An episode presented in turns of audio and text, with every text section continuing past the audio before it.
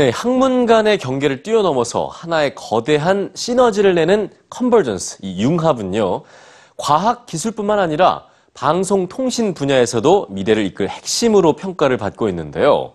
오늘 뉴스지에서는 이 융합의 중심지에서 연구 열기로 가득한 이 한 사람을 만났습니다. 자, 그가 생각하는 융합의 비전, 이 미래를 함께 들어볼까요? 정보기술과 나노기술, 생명공학이 융합된 첨단 산업기술의 메카. 한국의 실리콘밸리로 불리는 광교 테크노밸리입니다. 그 중에서도 핵심 연구를 한다는 차세대 융합기술원에서 열정 가득한 한 사람을 만났습니다. In general, this is a convergence institute. So we want to make new technology, new uh, research that people haven't been doing before. So it's not the fundamental research of mathematics. It's what is the new and cutting edge things that we can take different disciplines and put them together and make that same object. 매튜 스왈츠 씨는 이곳에서 2년 넘게 일하고 있는 연구원입니다. 생물체에 작용하는 힘과 그 힘에 의해 일어나는 운동에 관한 연구인 생체 역학, 그리고 로봇공학 등이 그가 연구하는 분야인데요. 인간의 동작을 연구해 이것을 로봇 개발에 적용하고 로봇의 여러 부분을 디자인하죠. 전 세계 휴머노이드 로봇에 대한 연구를 공유하는 2014 휴머노이드 학회에서는 그가 디자인한 휴머노이드 다리 로봇이 공개되기도 했습니다.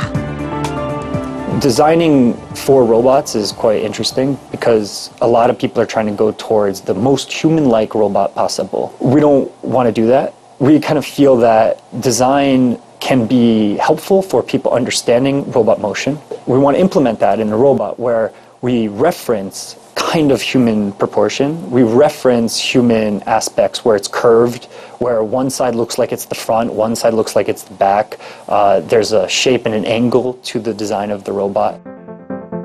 전형적인 공학도일 것 같은 매튜 씨. 그런데 대학 시절 그의 전공은 미술, 그 중에서도 조각이었다고 하는데요. 예술가의 길을 걸었을 법한 그가 로봇과 기술을 이야기하게 된 계기는 무엇이었을까요?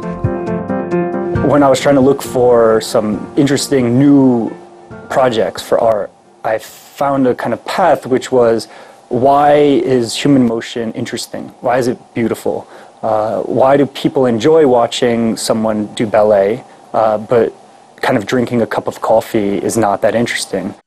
I want to do sculpture, but uh, motion is so dynamic. So how can I kind of capture the interesting aspects in my mind, which is where do the ligaments go? Where do your hands go? Where do your feet go? So I translated that concept into 3D space. So from there, that's how I got into biomechanics. 매튜 씨는 이런 기술을 이용해 예술 작업도 이어가고 있는데요. 그의 연구실 한쪽에는 모션 캡처와 3D 프린터 기술을 활용한 조각 작품들이 가득합니다. 그야말로 예술과 공학의 만남이죠. 매튜 씨가 이처럼 창의적인 생각을 해낼 수 있었던 데에는 그의 자유로운 가치관과 권위 없는 연구실 분위기가 한 몫을 담당했습니다. There's no hierarchy that someone says, you know, I'm two years older than you, so you should listen to me when I tell you what to do. And I don't like that because age means nothing in terms of uh, creativity and in terms of problem solving and figuring things out. You don't need a PhD or a master's or an undergraduate degree 매튜 씨는 현재 다양한 국적의 인턴들과 함께 일하고 있는데요. 그는 특히 한국 인턴들에 대해 안타까운 마음을 드러냈습니다. 30 to 40% of the Korean interns will at one point try to quit or ask to quit. Um, and after we talk a little bit, it turns out they don't really want to quit. They're just so afraid of disappointing or not being able to achieve what we're setting out.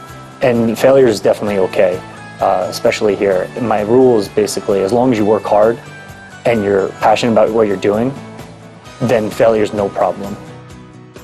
실패를 두려워 않고 자신이 하는 일에 모든 노력을 기울일 수 있다면 두드려라. 인터뷰 내내 매튜 씨는 새로운 융합을 꿈꾸는 이들의 도전을 독려했습니다.